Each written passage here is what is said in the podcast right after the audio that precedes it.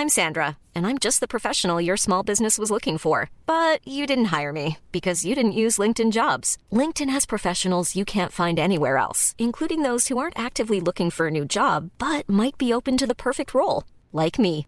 In a given month, over 70% of LinkedIn users don't visit other leading job sites. So if you're not looking on LinkedIn, you'll miss out on great candidates like Sandra. Start hiring professionals like a professional. Post your free job on linkedin.com/people today. Welcome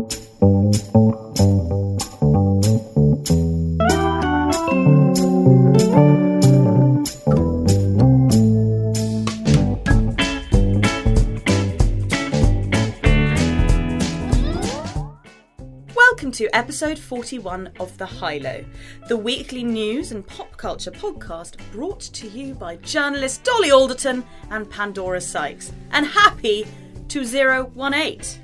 Happy 2018. Did you have a good new year? I Had a lovely new year. Did you have a nice new year? I did have a lovely new year, but I had to get on a flight from Gatwick 7am the next morning, which was pretty dicey. And also leads me on to my first book recommendation. I had to buy a book at Gatwick because my friend Sabrina and I, I'm not just going to incriminate her, were so pissed when I when I packed that I packed a suitcase that was completely useless with like four workout leggings, no Why trainers. did you leave packing until New Year's Eve? because I was shucking oysters and deviling eggs and baking potatoes that no one fucking eats because no one eats at parties and they're getting drunk, and I'm never ever going to realise that. That's- Is that really 80s? What are deviled eggs? 80s? Yeah, yeah, they're they're pretty 80s. They're having a bit of a comeback though because of Nigella. Dear old Nigella I did thought you were going to say they're having to come back because of you. because of my Instagram post. Uh, reports of egg sales have gone through the roof. Um, So, what book did you buy in the airport? So I had to buy a book in the airport because I forgot to pack any books. I bought The Life Changing Magic of Not Giving a Fuck. Oh, by Sarah, what's her name? There's By another Sarah one as well. There's a follow up to that. Is there? The life changing magic of me. it's something. I don't think it's got fuck in it. I've got Now, it somewhere. Look, I don't want to clutch my pearls about this. It's a little bit too sweary for me. Oh my god, Dolly! It's a little bit too much swearing. I have to say. Have you read it? Uh, I think I've read bits of it. Yeah, did really well. I like a swear word, but the problem is is that she's she's very funny the writer. So the book is called How to Stop Spending Time You Don't Have Doing Things You Don't Want to Do with People You Don't Like. Very useful for you. Very useful for me because as all my best friends including Pandora know, I spend my life doing shit I don't want to do for people I don't like that much. So what? So what's your So takeaway it's the book? like it's about how to stop people pleasing, basically, how to grow a backbone. This word is bandied around too much, but as you get older, you realise the most, as the title says, magic you can feel is when you feel like you're being truly authentic. Oh, authentic. I thought the word you might use is hackneyed. No, oh god, we've got a lot of tweets from people saying that there's a high-low drinking We game. have one tweet. Oh, I got a few. high-low drinking game where you take a drink every time we say hackneyed. What was the other word that we use a lot? That? Reductive. No, no, it wasn't reductive. It wasn't reductive. We also got a tweet about um, 2017 can be divided into two halves. One when we said presses, and the second half when we said précis. That's funny, actually. Thank you for growing with us. I didn't read that. That's funny. Anyone who suffers from people pleasing, that I think is a lot of people, a lot of women in particular, it's a fun, useful book. So that was basically the only uh, book that I read on holiday. Thank you, Gatwick Airport. What else did you enjoy over the pretty long festive break? Pandora said she felt like she retired. I uh, watched the new series. Well, I've got two episodes left, but I've watched most of the new series of Black Mirror. Ah, yes. Have I've you watched, watched a few. any of it? No, I've watched a few Black Mirrors in my time, and the one that always sticks out to me is the one about social media. With um, Which one's that? uh, I think it's Bryce Dallas Howard in it. It was pro- po- possibly the series before last, Right. where she's taking a picture. Oh, of that was great, likes. that yeah. one. Yeah. But I'm not. I'm not a habitual Black Mirror watcher. Yeah. What's the new series like? Mm, I'm a bit disappointed actually. Do you think it's run Charlie's its course? nodding. I think you were. Do you know what I think? Because it's dystopian, depressing, futuristic, right? That's its shtick. What Mm. Well, series is it on? Do you know Four. what? It's fourth series. Something that I've noticed this time. Actually, I didn't notice it. Full credit to my friend Jack, who texted it to me, and I decided to pass it off as my own theory. Is this series feels quite conservative? It feels like it's quite judgmental. The take home of it is quite judgmental, um, with that kind of voice of doom, which didn't sit as comfortably comfortably with me. And also, and Charlie Brooker is the most phenomenal writer. I don't know how he's written so many series of Black Mirror and created these incredible worlds. I really think he's a magician. So I hope this doesn't sound dismissive. I do think that the formula of them have, has become quite repetitive, which is normally there's a dual life happening in a virtual world, and at the eleventh hour you find out that these this duality exists. Kind of feels like every single episode that's what the formula is now. But I would say the two standout episodes, an episode called Crocodile, which is about a insurance company that has a memory machine. So it plugs into people's minds and it can capture their memories to build a picture of the truth around an accident.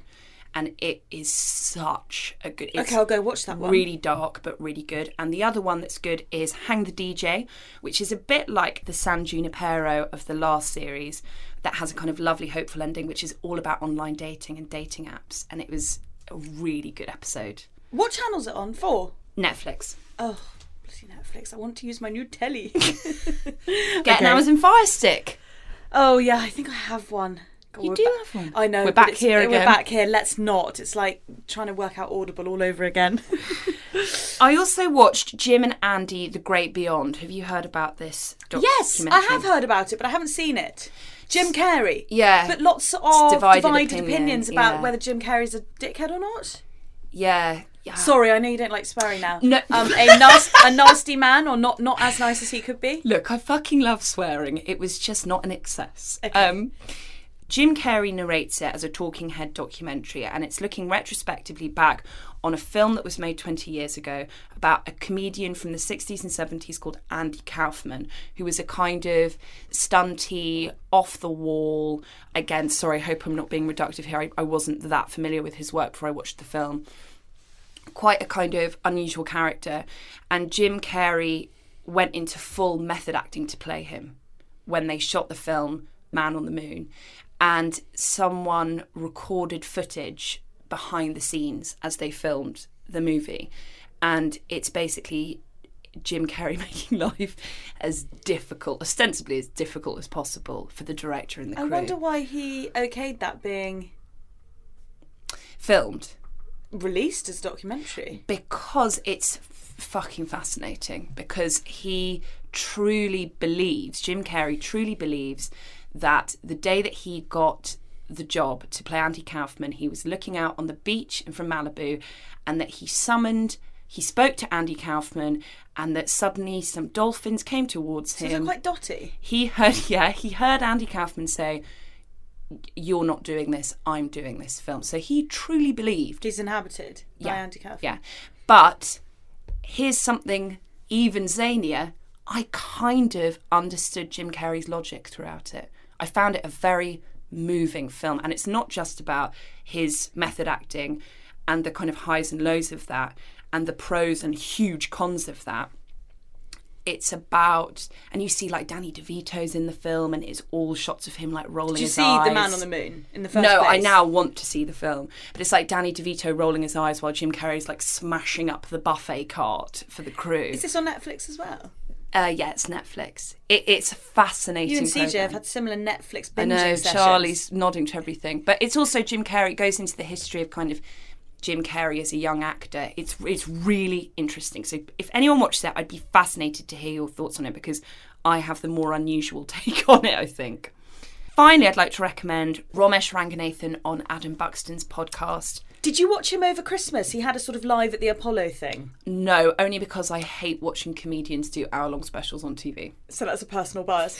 I only watched a bit of it. I wasn't familiar with him at all. And then suddenly I had three days of it just being Romesh, Romesh, Romesh, where the high low was in the Sunday Times top 50 podcast, which Thank was you, Sunday Times. a huge accolade. And um, above us was Romesh's podcast. And I thought, oh, I haven't heard of that comedian. And then I went to my sister's house and she goes, Have you heard of this comedian Romesh? And I thought, again.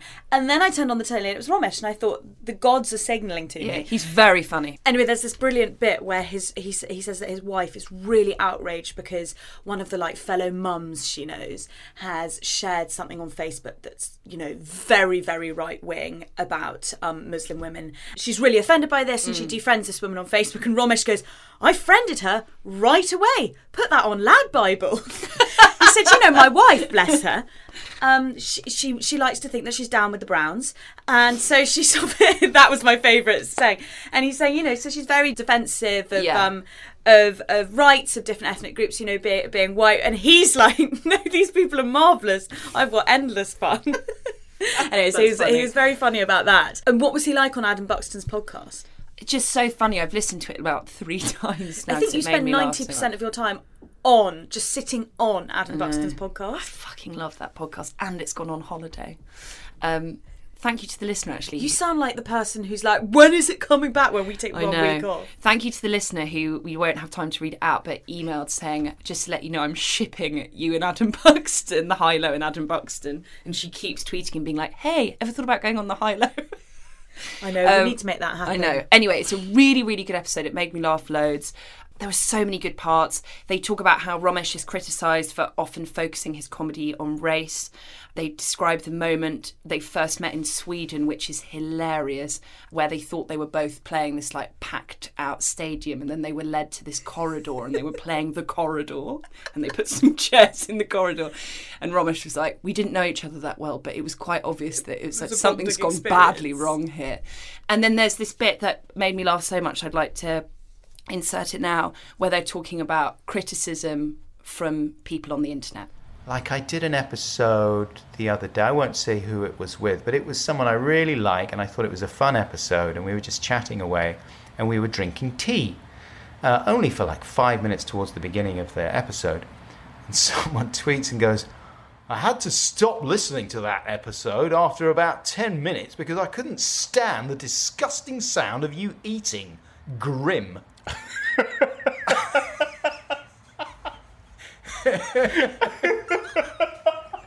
I mean, I just think if you've got a complaint, I don't want to hear it. I was walking to a gig past a pub, and a guy said, "Rom Nathan." I said, "Yeah," and he said, "I've got to tell you, mate, drunk history." I went, "Yeah." And he goes, "You ruined it." he goes, hell. "You were just so aggressive." He goes, "I just couldn't watch it." He goes, "I had to tell you." And I said to him, "I would make a strong and compelling argument that you didn't."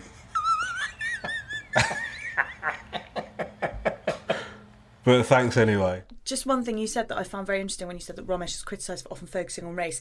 If he didn't focus on race or talk about race in, in his comedy, he would be absolutely lampooned for not using the opportunity Oh, yeah. as a non-white man in Yeah. the media It's to a- talk about his experience as a non-white man. And I use non-white rather than Sri Lankan because it is anything that is not the Yes. WASP norm. Mm. So if he didn't do it, he'd get criticised for that. And also, another point that you have to remember is that it's not very easy for white people to talk about race because we really don't have any platform in which we're speaking from experience Exactly. or you know we can't do it and we shouldn't really do it No. so it, if he's If now he being told he can't, it, well, who the yeah. fuck can do Exactly, it? I And comedy, as we've talked about before, is an incredibly powerful vehicle for often, you know, s- serious, weighty topics that can sting a bit, can make you feel a bit. You know, I bloody love Michael McIntyre. Do not get me wrong, but that is not comedy that seeps into your bones, Mm, and and that's great. That is great. That is unifying family comedy. I love it when he rolls around on stage and you know waddles around in his suit and slides down fireplaces and all that. That's great. But I think Romesh is doing something different and quite rightly. Yeah. So and incredibly useful. It's a ridiculous criticism, and I'm glad that he approached it on the episode. well, let's listen to his podcast as well. Yes, Feedback let's. to you, High Low listeners. What have you been filling your time with in your mini retirement? Well, aside from looking through 90 pages of vintage bamboo furniture, and when I've come to the end of 90 pages, retyping into the search engine rattan furniture, and when I've come to the end of that, going back to the search and typing in cane furniture, turns out there's myriad names for things you only thought there was one. I have been reading, I've actually done what I really hate doing, which I used to do when I was little, of reading tons of books at once, which does not show efficient discipline. Um, but I have been dipping into Blink by Malcolm Gladwell, which came out a long time ago, but I just thought it was really awful that I've never read this really seminal book by him. I've never because read any Malcolm Gladwell. why have neither of us I read don't he's, know. And he's having a real. I think it's because of podcasts. He's got his own podcast. He's on the New Yorkers podcast. Anyway, Blink, you'd really like it, Don. Is a really easily digestible but smart, my favourite kind of book. Um, sort of hypotheses about how we actually make really valuable decisions in an instant, and we're always told to go and have a think about it or um, you know come back to it. And actually he says you, that's not always right. And he uses some really interesting um, examples like when there's a museum that thought they had these incredibly uh, valuable antique greek statues but that all the experts that saw it had a second of something's not quite right and then going oh yeah no it's great. And they eventually realized all of them that they should have trust that split judgment instead of you know looking for um reasons or evidence or exactly Yeah. theorizing. So blink was really interesting. So it's about instinct, really. it's about instinct and he talks as well to a scientist who can tell within 10 minutes of watching a couple if they're going to get divorced in 15 years or not which is very interesting and then I've also been reading a reissued copy of the Vagina Monologues. Never read that. The 20th. I mean, I, what we're both realising is we're incredibly poorly read in the grand scheme. No, we are. We are. things They're huge. Well, I huge am. gaps for me. Huge yeah, I'm just going back to it now. Actually, for example, when I watched the gorgeous Little Women, I bought Little Women because I've never read it, and then I bought Anne of. Green Gables because I've never read it. Yeah. Um, did you like the adaptation of Little Women? By the way, It was okay. My heart will always belong to the Winona Ryder version, which is one of my favourite films. oh, I loved it. I loved Maya Hawke, Ethan Hawke, and Uma Thurman's daughter, who played the lead role of Jo. I thought she was oh luminous. my god, that's who she is. Don't you think she was really gorgeous? She is beautiful, and I she was she a was very really good, actor. As was Anya Taylor Joy in The Miniaturist. Didn't watch the miniaturist. You would love that. Brilliant. Anyway, sorry, that's my Christmas my Christmas TV recommendations. I know we're talking about the vagina monologues, and I'll go back to that in a minute. But my Christmas TV recommendations, which you can still catch up on, would be The Miniaturist, Little Women, and one that's just started, which is brilliant, starring James Norton, McMafia. Oh, I haven't watched McMafia. Absolutely so good about a Russian family living in London, and James Norton plays the um, son, uh, the British brought up son of, of essentially a man that's very very rich from Russia, and he's trying to keep on the good path, but it becomes increasingly difficult for him. To I love James Norton. Anyway, so I've read a little bit of the Vagina Monologues. It was written by Eve Ensler 20 years ago, and she went on to perform it all over the world, and other people have performed it. So the actress Kerry Washington is quoted on the back saying, This play changed the world. Seeing it changed my soul. Performing in it changed my life.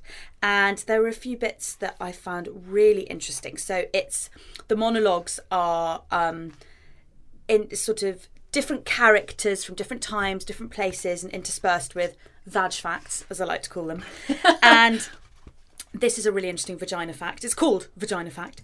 In the 19th century, girls who learned to develop orgasmic capacity by masturbation were regarded as medical problems. Often they were treated or corrected by amputation or miniature chastity belts. But there are no references in the medical literature to the surgical removal of testicles or amputation of the penis to stop masturbation in boys.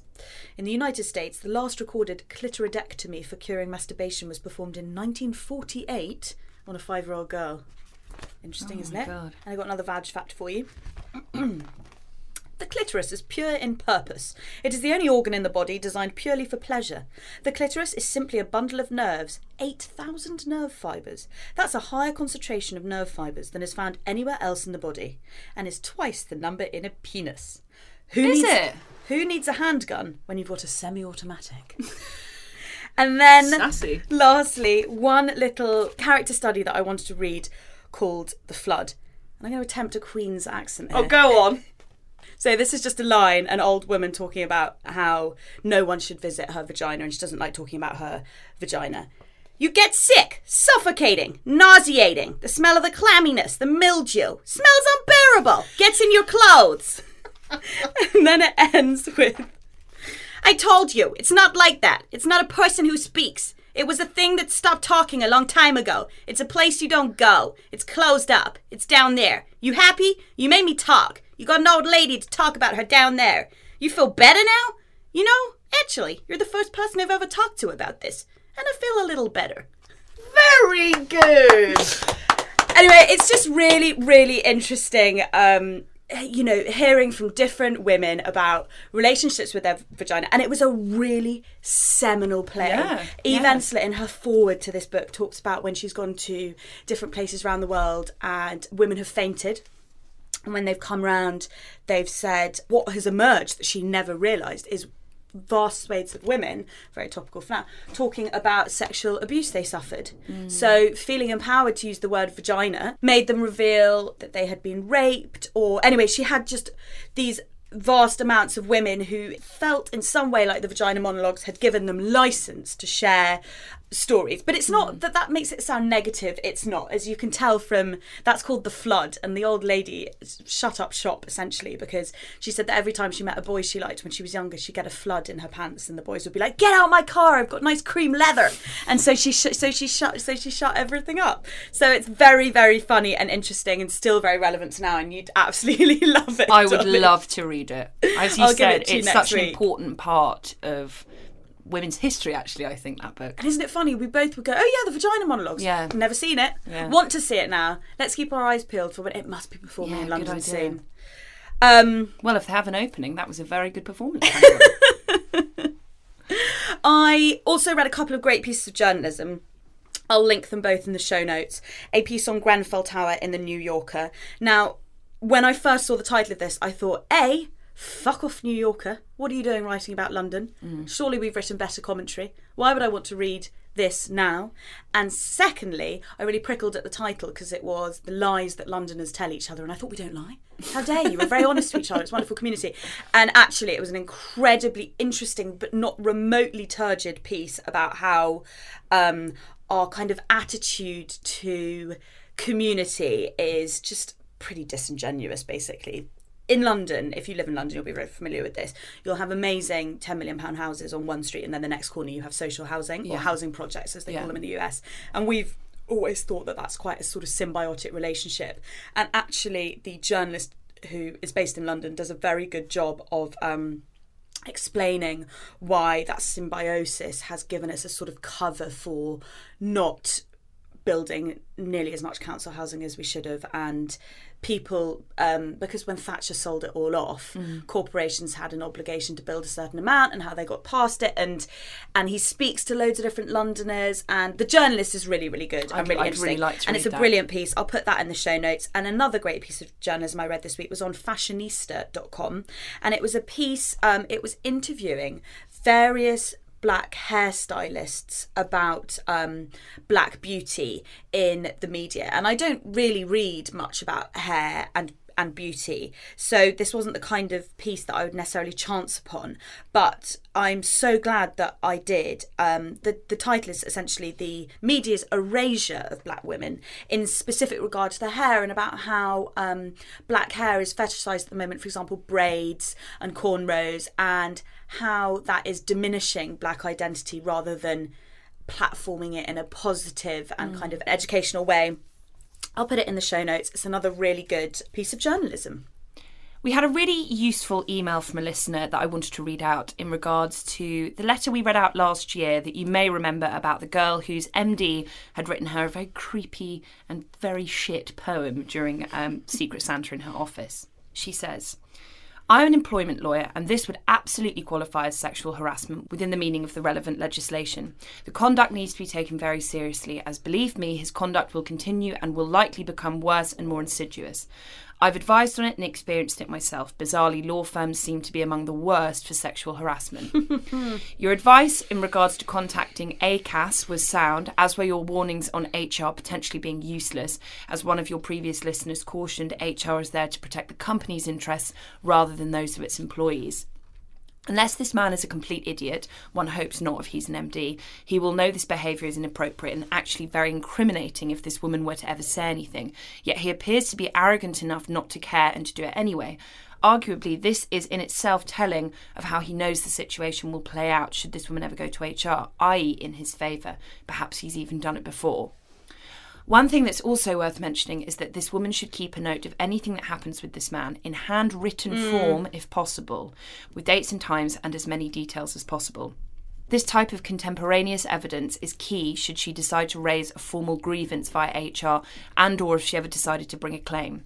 Although bringing a claim seems drastic and like a last resort now, such evidence is pretty incontrovertible and would be crucial during proceedings or for the purpose of negotiating a settlement. That's hugely useful. Thank you. And again, thank you for reminding us on that point about HR. The High Low doesn't have a functioning HR department, but if it did, we would be cautionary of the fact that it would be protecting itself and not us. But no, it's really important. People think Yeah. HR is there for them. It's fucking not. It's to keep the mm. business operating as a business. Something else I wanted to bring to your minds this week is that feminist celebrity Big Brother has launched um, with I've just contestant put my, put my blinkers on with this. with contestants including Ann Widdecombe and Rachel Johnson. Neither of us have seen it, which is quite unlike us and our zeitgeisty ways.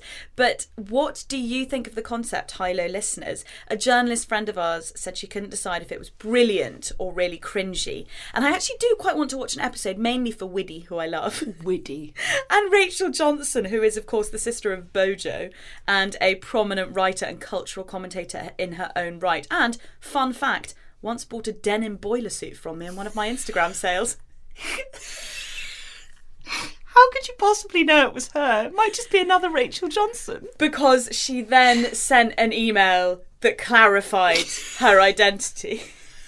That's so good. Oh my god, imagine if she wears it in the Big Brother house. Well, uh, my old colleague Laura Atkinson, the deputy editor of the Sunday Times Style, got very excited and sent me a text all in capitals going, "Oh my god, I think Rachel Johnson's wearing a boiler suit." She was actually wearing a just generic navy jumpsuit, but that would have been marvelous. And had she been wearing it, I probably would have insisted that we made this whole thing a topic. I totally would have gone for that. The gal obviously likes a boiler suit. Not For a anyone watching um, who wants to read more about um, feminist celebrity Big Brother in order to make up their mind, and instantly there will be men dropped in for game show purposes throughout the series. There's a good piece on the debrief which argues that there is nothing feminist or empowering about feminist celebrity Big Brother. We've discussed before on the podcast how Big Brother no longer feels revolutionary or cutting edge. It isn't an anthropological social experiment anymore. It's a hackneyed format that should probably die a death. But this piece is interesting for its dissection of how we use feminist terms to actually shore up pre existing damaging gender cliches. For example, using the idea that, you know, feminists speak their mind and they're ballsy and they're outspoken to actually be an excuse for the show to be edited as women being bitchy to one mm, another. Mm. And the piece says there's nothing wrong with putting in a bunch of outspoken women like Johnson and Widdecombe with different views to create debate and drama, but don't bloody hail it as a female empowerment when it feels more like a calculated move to show women being argumentative and bitchy. Mm. And I think that, more so than the show itself, is really interesting that actually we aren't changing the representation of women in the public eye, we're just using fancy nomenclature to change Mm. the way we sell it. And I'll link the piece in the show notes and I'll watch an episode before next week so we can Yeah, I will as well. As I tweeted rather cynically when it was announced, I imagine this is just what Emmeline Pankhurst always dreamt of.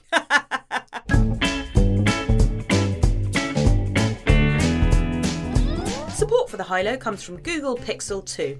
Google has been built on asking questions and challenging the status quo. From maps to email, search and beyond, Google has a history of looking at the norm and finding a better way. Each week, we are going to do a curiosity challenge where we pose a question to one another which encompasses the high lows ethos of covering all things from the personal to the philosophical to the surreal. This week, Panda, my question to you is a fairly hefty one to exercise our minds a bit after the mince pie and uh, roast potato brain dead lull retirement. Socrates said, Christ. Know thyself. And it is commonly believed that self understanding and compassion is power and freedom.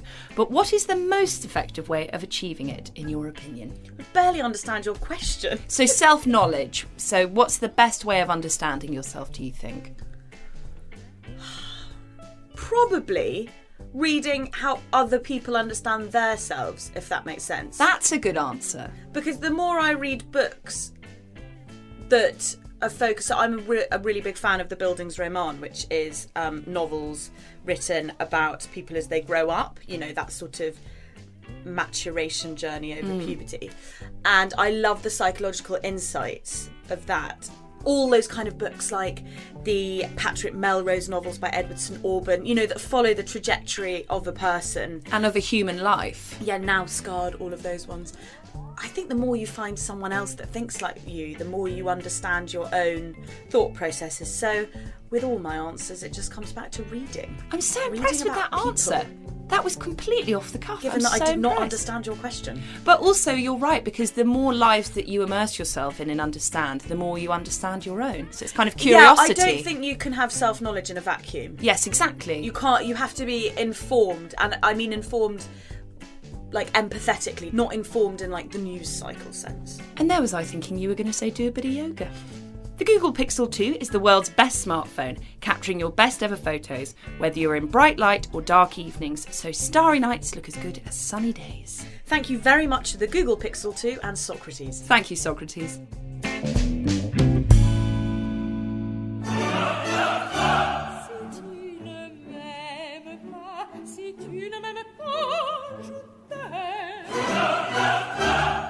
It's now time for the top line, read by the superior reader, Pandora Sykes.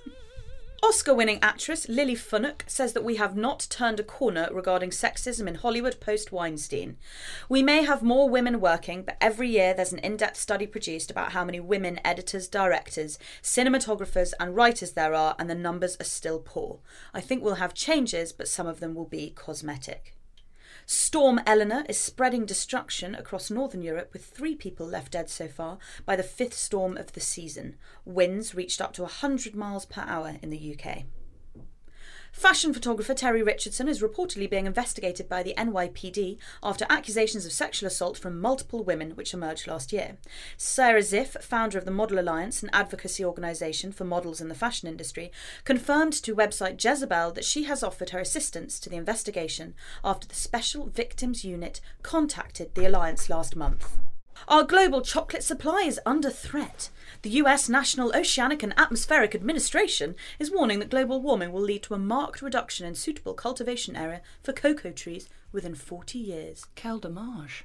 In equally arresting news, everyone is talking about the Shed Defender, a specialist leotard for dogs that stops them from shedding unwanted hairs in the house and can also lower their anxiety as it covers wounds and protects them from ticks and insects.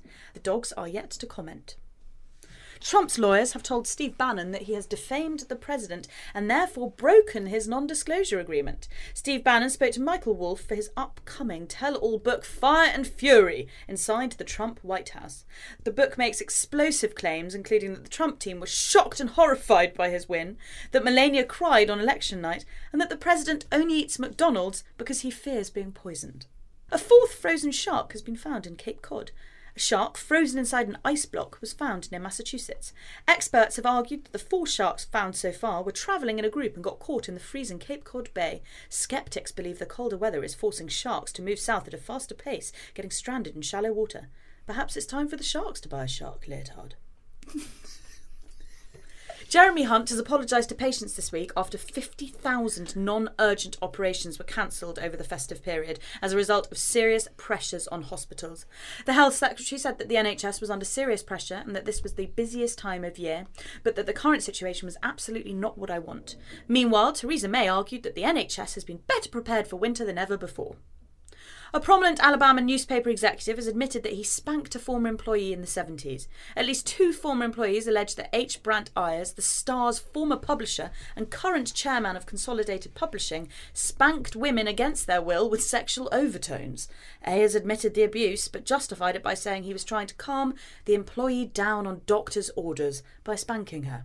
He has refused to step down. One of the world's most famous operas, Carmen, has been given a radically new ending in Italy. Traditionally, Carmen is killed at the end of the opera, but in the new ending, she kills her tormentor as a stand against violence towards women. The new version, to be shown at Florence's Opera House, has already sold out. We think it's important that the theatre should not be a conservative place of musical culture. It should not be a museum. It's a place where debate can be initiated. Carmen was written 150 years ago in a very different cultural context. Times change, says the Opera House's Paolo Clune. And that was the top line.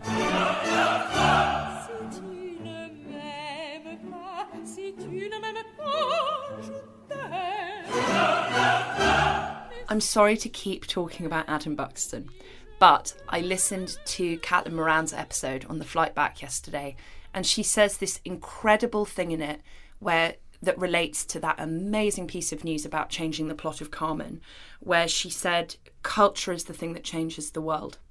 Of course. Art is the thing. It's not, you know, fusty people in the House of Commons taking 100 years to change legislation. It's how we see ourselves represented and and that's the thing that changes the world. So it's an incredible piece of news i think about carmen. And obviously there will be other productions that will show the original but i think it's great that there's that variety. Also hate sound like a philistine those frozen sharks ready to go damien hirst Also, keeping within the realm of art, commentary, and criticism, I cannot wait for Michael Wolff's book oh, i know with Steve Bannon, Fire and Fury. i know i think he's interviewed a great deal of people on the inside actually But Steve Bannon was only ousted, what, a few months ago? yeah but these political books They move so Yeah, fast, don't they? yeah I'm Sandra, and I'm just the professional your small business was looking for. But you didn't hire me because you didn't use LinkedIn jobs. LinkedIn has professionals you can't find anywhere else, including those who aren't actively looking for a new job but might be open to the perfect role, like me. In a given month, over 70% of LinkedIn users don't visit other leading job sites. So if you're not looking on LinkedIn, you'll miss out on great candidates like Sandra. Start hiring professionals like a professional. Post your free job on linkedin.com/people today.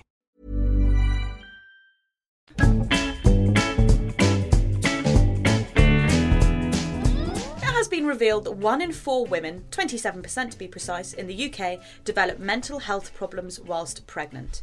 The research, conducted by leading hospital, King's College London, with gold standard screening during midwife appointments, found that 11% of women had depression, 15% of women had anxiety, and 2% had eating disorders, whilst others had a combination of problems. These are not inconsiderable stats, mm. and the pregnancy glow myth has come under some serious cultural criticism. Dolly, what do you make of this research? I wasn't actually surprised at all. I think we gloss over so much of the realities of being pregnant and we fetishize the state of pregnancy in a way that I find quite uncomfortable, particularly as it's yet another stick to beat women over the head with and make them feel inadequate, which we just really already have too many of. And I also think it's quite a dangerous lie because certainly I've seen this firsthand with a few women. Obviously, I haven't experienced it myself it's as if we're told that pregnancy is going to be an escape from who we are, as if you can become this entirely different person who is glowing and beautiful and calm and will get lots of lovely attention because she carries this kind of great importance of human life, like her body is sort of holy and sacrosanct. And I think a lot of women I know found the reality actually a really sad shock. There's a really interesting new ish column in Grazia actually, which really attempts to tackle the myriad forms in which we do fetishize motherhood in mm-hmm. the media and in culture. So it's a column that is inhabited by different women every week and it is dedicated to the experience of motherhood or the absence of. So it could be a woman writing about why she never wants children or a woman writing about how much she loves having children. So it's not just the um the act of having children it's the act of not having children as well and What a that, great idea. and that feels a lot more rounded actually Yeah. as an approach i was initially shocked by this research but when it's broken down and you take a minute to digest it all in those varying percentages I'm not surprised at all, as you say. And as you can imagine, this is really interesting to me on a personal level. A disclaimer, if you will. I've been really reticent to speak or write about my pregnancy. I've written precisely three pieces during my eight month pregnancy, all for Man Repeller, a website where I'm a contributing editor. And there's only been one, a conversation with the site's founder, Leandra, who's also pregnant, which focuses on my actual mental and physical experiences of being pregnant. And I have been asked to write about my pregnancy a lot. I think the reason why I chose to be very selective over what I write and what I post is I'm really conscious of the fact that, as you say, pregnant women are either fetishized but equally stigmatized. Mm. I don't like people assuming that my raison d'etre is now to become a mother. Phrases that make me shudder are mummy blogger and style the bump. On a more serious note, as a freelancer, I'm not protected with an ironclad HR approved funded maternity leave. Um, I've had to face some pretty dubious questions about my decision making in that regard. And actually, even when you are protected by an HR department, this comes back to what we were saying earlier about the role of the HR department, I've heard of women coming back to half of their job, and often it's a female boss at the helm you can see why women get so anxious with all that in mind. And I now, for the first time, understand why so many women do not go back to work after having a baby. I used to think, oh my God, why are they doing this? Why aren't they going back to work and helping us achieve parity and everything like that? But it's so fucking expensive. If you're on a salary of 30 grand or less and you live in London and you don't have child help, then you will likely lose money by returning to work. Anxious making stuff. Totally. And as you say, when you break it down, of course, it's a time of a woman's life that could be fraught with anxiety and sadness. I'm not saying that this is all women, and I'm certainly not saying the women who do experience mental health difficulties when pregnant regret getting pregnant. But I do think pregnancy can be a more challenging time than a lot of women think it's going to be. Bryony Gordon wrote about this very bravely and very usefully in her second memoir, Mad Girl. She suffers from OCD, which she says was hugely exacerbated by pregnancy.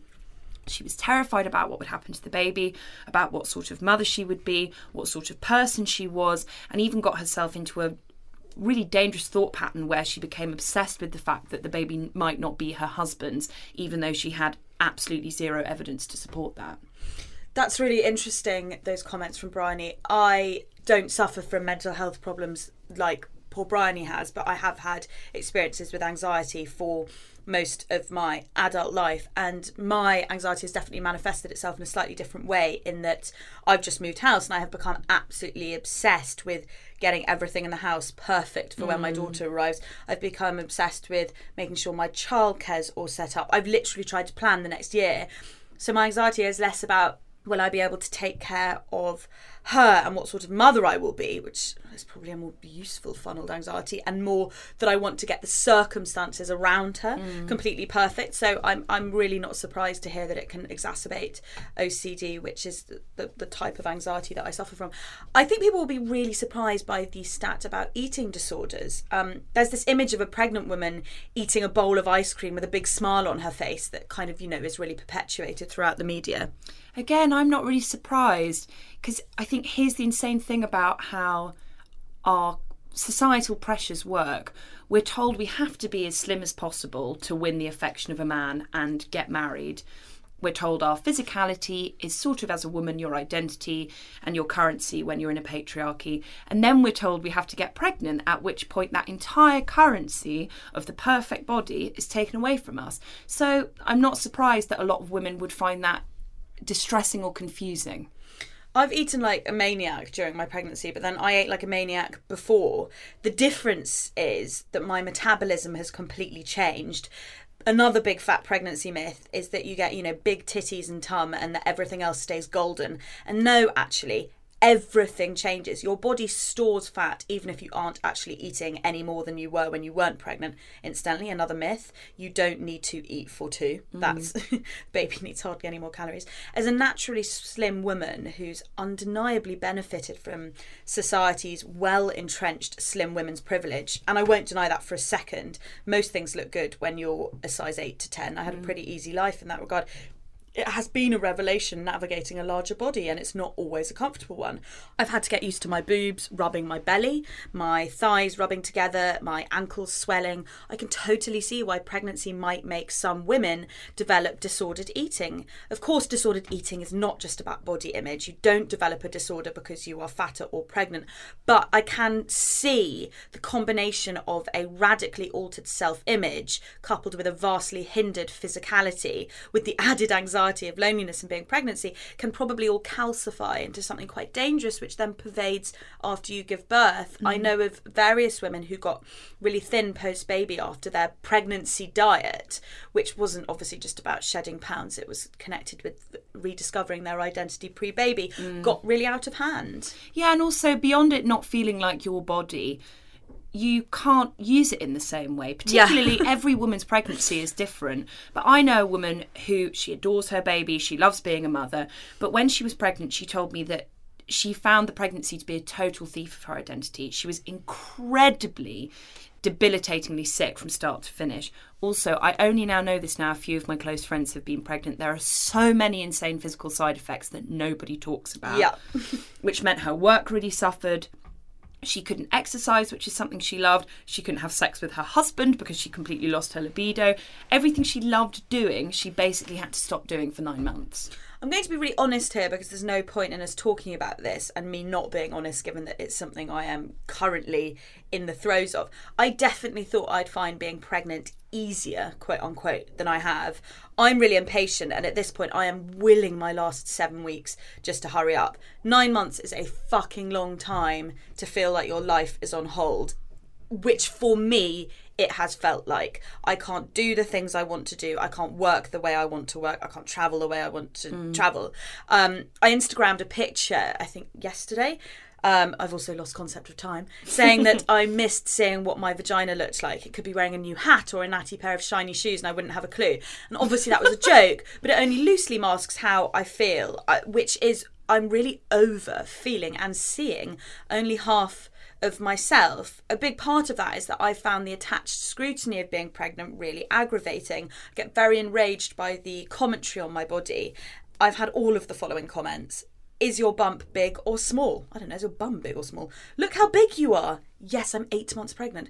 Gosh, I'm so sorry to say this, but I thought you were due earlier than that. Then why did you say it? Are you loving it? You look like you're loving it. Yes, why don't you go and have a oh fifth glass of wine? I would hate that. And that's another added anxiety because as a non-pregnant woman, when I don't want people to look at me, which is quite a lot, which is also why I live in Camden FYI because it's full of Fruit Loops, I just pull on a massive jumper over my weird leggings, wrap a scarf around me and then stomp around. But there's no avoiding a gaze and and comments when you're heavily pregnant. And I'm not saying they're meant with malice. Often when I say to my husband, God, I wish, you know, so hadn't commented on my body. I, I was feeling quite insecure about it today. And he says, It's all meant in, you know, it's all meant in good faith. And I say, I know. I'm not I'm not saying it was made in mm.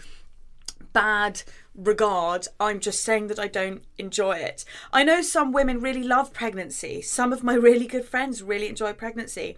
And I don't want to dismiss the pregnancy glow myth, as some women again have said that they felt like their hair and their skin felt fucking amazing. And had also some people feel really great happy. sex. Yeah, exactly.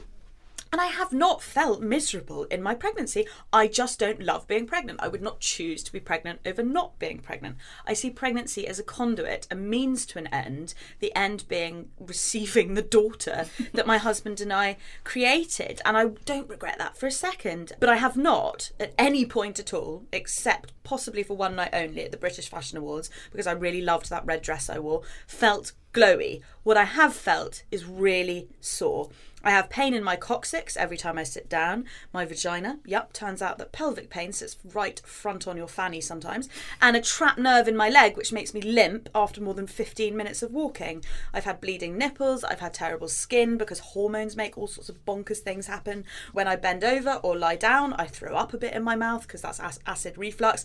As someone who naturally suffers from anxiety, I've had intense periods of anxiety, normally towards the beginning of my pregnancy. I mean, I'm really lucky I'm freelance so that I can bed down when I feel all of that becoming too uncomfortable. I'm also deathly tired because you're encouraged to sleep on your left side for various boring biological reasons. And for 30 years, I've slept on my tummy. So, yeah, while I don't dismiss the pregnancy glow myth, after that forensic list of um, complications, I do believe it largely to be a myth.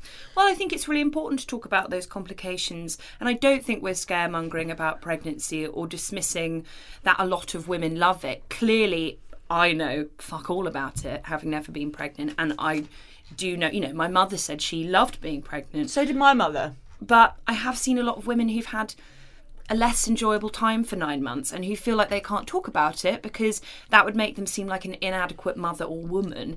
And there's only one palatable version of pregnancy and culture, really, which is that it brings joy to your life. So I think it's really important that we bring all different other experiences of pregnancy and childbearing to light. This may sound really trivial, but I've spoken to women who work both in and out of fashion. And again, this is something that's not really talked about because I really think there's this fear, and I do completely understand it because I know women who have not been lucky enough to have their own children. And I, having really wanted their own children, of course, plenty of women also don't, and that is absolutely your choice and more power to you. But I know women who haven't been able to have children, and so it feels like to complain about these short-lived trivial experiences is to really denigrate the the pain that they're going through. But i think that we need to find a way in, in order to represent how women are feeling without someone else's um feelings being you know uh, denigrated or eviscerated. And so this may sound trivial but i really miss my wardrobe. I have all these beautiful clothes and shoes that I can't wear, and I have essentially given up on getting dressed. I wear the same stretchy black H and M dress every single day. It's got a hole here, and I'm still wearing it. My husband told me he was really worried about my hygiene because he was like, "Wow, you're wearing that dress again." or I wear the same oversized Ray polo neck jumper every single day. And I definitely think this probably contributes to the slight lack of identity in that my style lethargy probably extends to the lethargy I might feel about myself in general. Although, to be honest, I think for me, how my identity is most impacted is by how uncomfortable I am. I'm a really energetic, sociable, you know, I walk to all my appointments because I fucking hate doing any other exercise. So I'm, I, you know, I'm on the move a lot, and at the moment, the only place I'm actually comfortable is on the sofa at home, and I feel a lot of guilt about that. Just as a side note, I've actually really loved the oversized knits of your pregnancy, and please feel free to pass those on. Um, and yes, you do just have to go with that, but I understand why that would make you feel guilty or not really yourself. It's something that's slowly, slowly being written about more. In the last episode, or the episode before last of the High Low, I read out a poem I loved by Hollie McNish, who published a diary and poems about pregnancy called Nobody Told Me.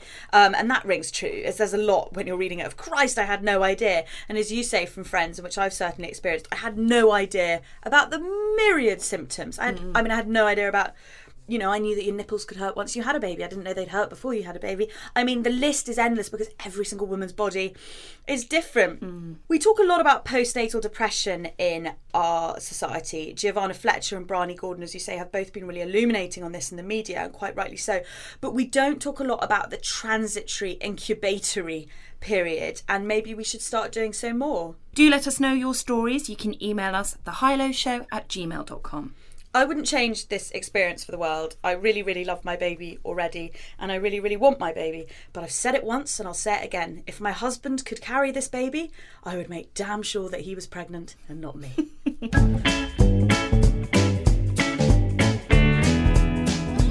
Support for the High Low comes from Treatwell, our shiny, sexy new sponsor and the brighter way to book beauty.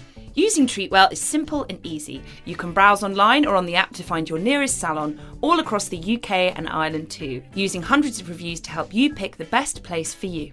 Treatwell is the smart way to book your glam time, as Kim Kardashian and perhaps Dolly Alderton would say. And if you book off peak, sneaking out of the office on, say, a quiet Tuesday afternoon, or last minute, you can save up to 50% off your booking. Whether you're booking a hair appointment, nails, a wax, chin for me, maybe a fanny wax for you, Dolly, God's Treatwell sake. is the one for you. Because no one wants to be overheard by their boss booking a Brazilian wax in the office. I actually have found that very good with the Treatwell app that you can do it um, discreetly. Download the Treatwell app or go to treatwell.com to book your treatment now. Personally, I'm off for a massage. Thank you very much to Treatwell. It's the month of New Year, New Me. Fitness First are offering special sign up deals. I should know, Abs in the Camden branch is currently phoning me more than my own mother. Pret has launched a new vegan range, and social media is cluttered with pledges of a month long sobriety.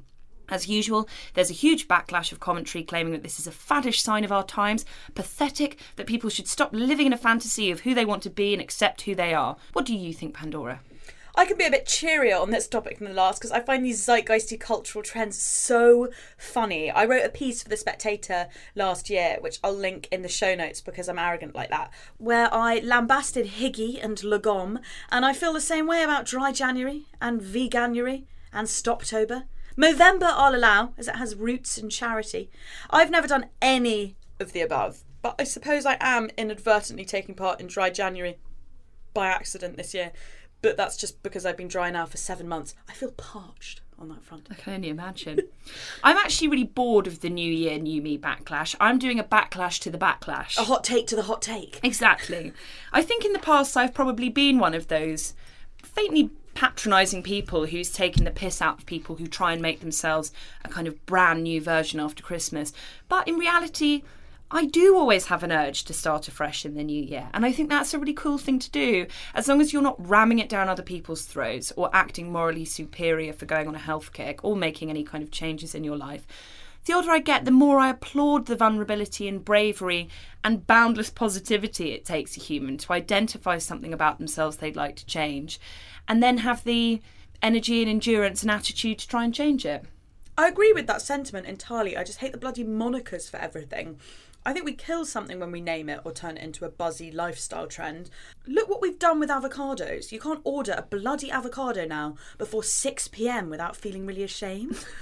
My husband noted yesterday that there's nothing more depressing in the world than a pub in January, and that's coming from a man who loves pubs. So it's obviously a persuasive movement, the New Year, New Me. I think what a big part of the backlash is about is that it's not nice to be made to feel inadequate. And that's what a lot of January advertising and common discussion is all about that you are not good enough as you are. You have to turn into a different person. And I don't want anyone to feel that about themselves. But I also think that we can go the other way in shaming people who want to better themselves, be it in their mind or in their body. And the fact is, we live in our bodies, we don't live in our minds. When we do live in our minds, as I know, that's when things can get complicated and difficult. So it's good to feel good in the physical home that carries you. And I'll be honest, I currently feel shit in mine. I hate drinking all the time. My body can't handle it anymore. My skin is terrible from all the sugar I've eaten. And I'm absolutely craving some you know, moving around and sweating a bit and some early nights and some hangover free mornings. And I don't think there's anything wrong with that. I'd argue that advertising doesn't just make you feel shit about yourself in January; it makes you feel shit about. You. It's the basic premise round. Yeah, premise to advertising. exactly. Should we raise a toast, a non-alcoholic toast, to both feeling shit in our physical homes, to being in a bodily cul-de-sac, a skin-filled high-rise? Here's to feeling Georgian by spring. I was going to say, well, mine's more self inflicted than yours, but actually yours is pretty self inflicted too. it is. Um, I'm doing dry January this I.e., month. not drinking. I'm not drinking. And I'm already looking at my diary over the next few weeks and anticipating who is going to give me a hard time about it. And that's annoying because, as discussed in our intro, I'm a people pleaser. So I know I'll feel tremendous guilt if someone accuses me of ruining the night or not being fun or making them feel bad about themselves if I don't down a bottle of Prosecco. I think because we're at the very early stages of an amazing body positivity movement, a lot of fitness goals or weight loss can be lumped together and named a sort of oppressive mm. act. And sometimes it is. I've certainly been there where I'm trying to make myself more attractive or lovable or accepted or desirable through kind of very, very disciplined eating or exercise. And that is a, a pretty horrible act of self sabotage, I think. But it's also a very nuanced thing. Not everyone who decides to go to the gym four times a week is oppressed or has low self esteem. Case in point is Ollie, who goes to the gym every single day, and that man has more self-confidence than. I don't know, Nigel Farage. That is true. but better politics. Personally, I want to feel more energised and comfortable. And as cheesy as it sounds, I want to feel kind of match ready for the year ahead. So that's why I'm going to be off the booze and hopefully up earlier and out in the fresh air more and eating as many tuna steaks as my weekly budget will afford. And I think we should just let bloody everyone do what they bloody want. I would never give you a hard time about doing dry January, particularly now, but I do question why it has to be all or nothing. I think that's the problematic thing about it in society is that you're either like on or off the wagon. I personally prefer a moderate approach, but then that's just a very annoying thing for me to say, isn't it? No, I don't think it's annoying at all. I think it's uh, very sensible, and moderation is always key. That's you know, that's the key to lifestyle happiness, I think. But some people, case in point, find it harder than others. And well, also, our, que- uh, our upcoming question. Yeah, exactly. And also for some people, I think it's important after a month of overindulging in December to exercise restraint. So to remind themselves it doesn't feel like a dependency. Mm. Also, you're a fine one to talk about extremities, not a sip of booze in eight months. Well, actually, that's not entirely true because for the first five weeks when I didn't realise I was pregnant, baby came to Ibiza and Mykonos and definitely enjoyed a drink or two without me realising.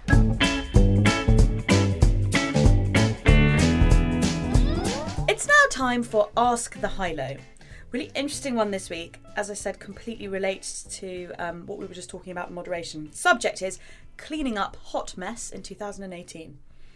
Dearest Pandora and Dolly, I'm a 28 year old woman with a good job. I pay my bills on time, I eat well, I stay close with my family, etc. I don't drink regularly, but maybe once every few months I have a big night out. This year, however, my big nights seem to have had bigger consequences. Normally I'm rather shy, but when I drink I become loud. I overshare sex tales and I hit on men. At a work function earlier this year, I made out with a female colleague like I was 18. I didn't get in trouble, but another colleague warned me afterwards that I shouldn't have done it. Just this week, I went out with some other colleagues. I hit on an older single male colleague who's 55, and though he was friendly and unfussed by my behaviour, he knocked me back. In my younger years, I loved to party. I hooked up with men, women, vomited in nightclub toilets. But I feel guilty now, and I'm worried it's my wild ways that are stopping me from settling down. Can you help me unpack this guilt? Should I stop going to work functions? I don't want to hurt my career. I've been lucky so far to not get into more trouble. Please help. Love Hot Mess. Oh, darling hot mess, I have been you.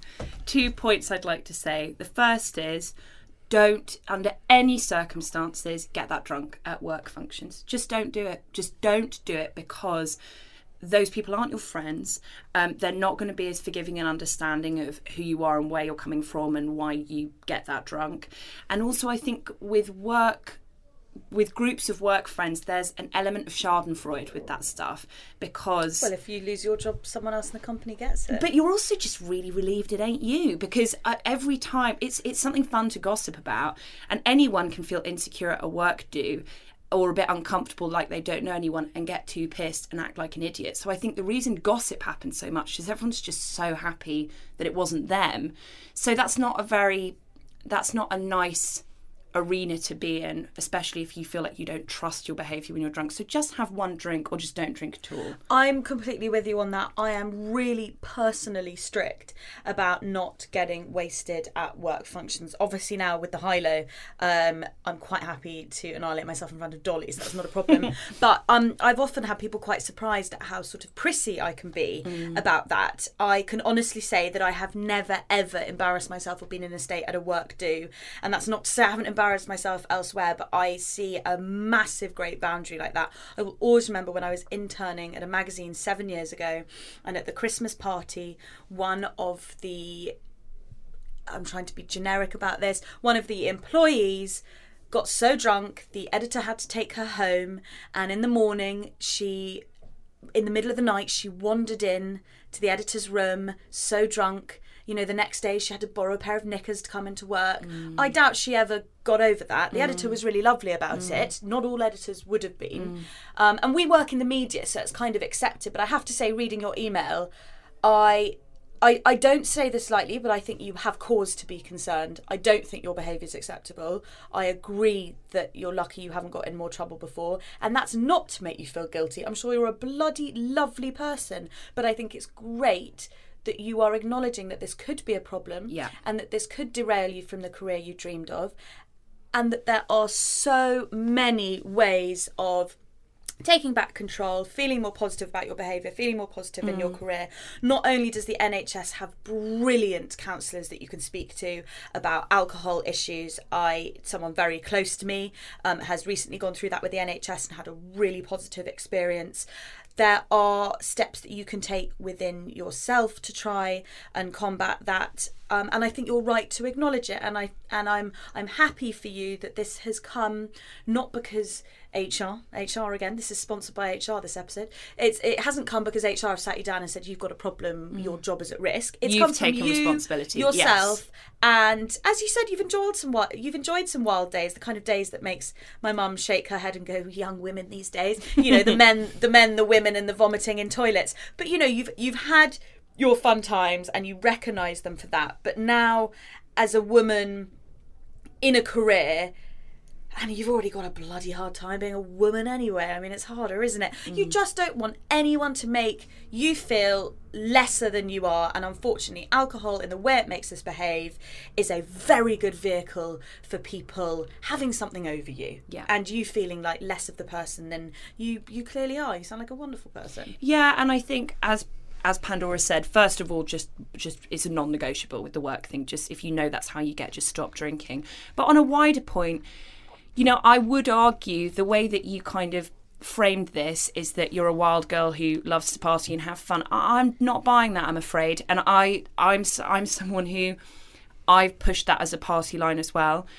There have been times where I've made out with girls and loos and been sick in places I don't want to be sick in. And it's Revelation. been it's been super fun because I'm not doing it to escape myself or because I feel kind of um, like there's a gap between who I am and who I want to be, and it's not coming from a place of insecurity. You can be hedonistic and wild and have fun the minute you have a sense of self worth, and actually.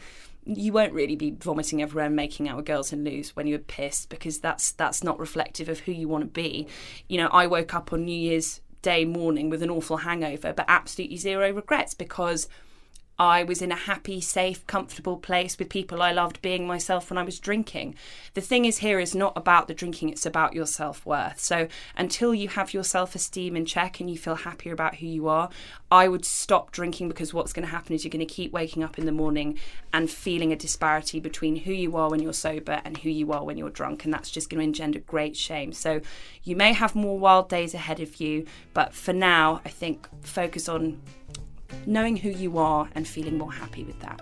Thank you so much to everyone who wrote into the High Low. You can email us, thehighlowshow at gmail.com. You can tweet us at the High Low Show. Please do rate, review, and subscribe on iTunes. And thank you very much to ACAST for letting us use your studio. Bye bye. Bye!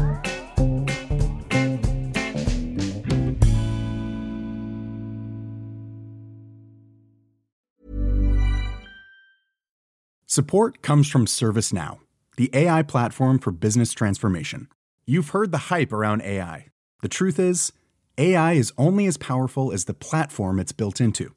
ServiceNow is the platform that puts AI to work for people across your business, removing friction and frustration for your employees, supercharging productivity for your developers, providing intelligent tools for your service agents to make customers happier all built into a single platform you can use right now.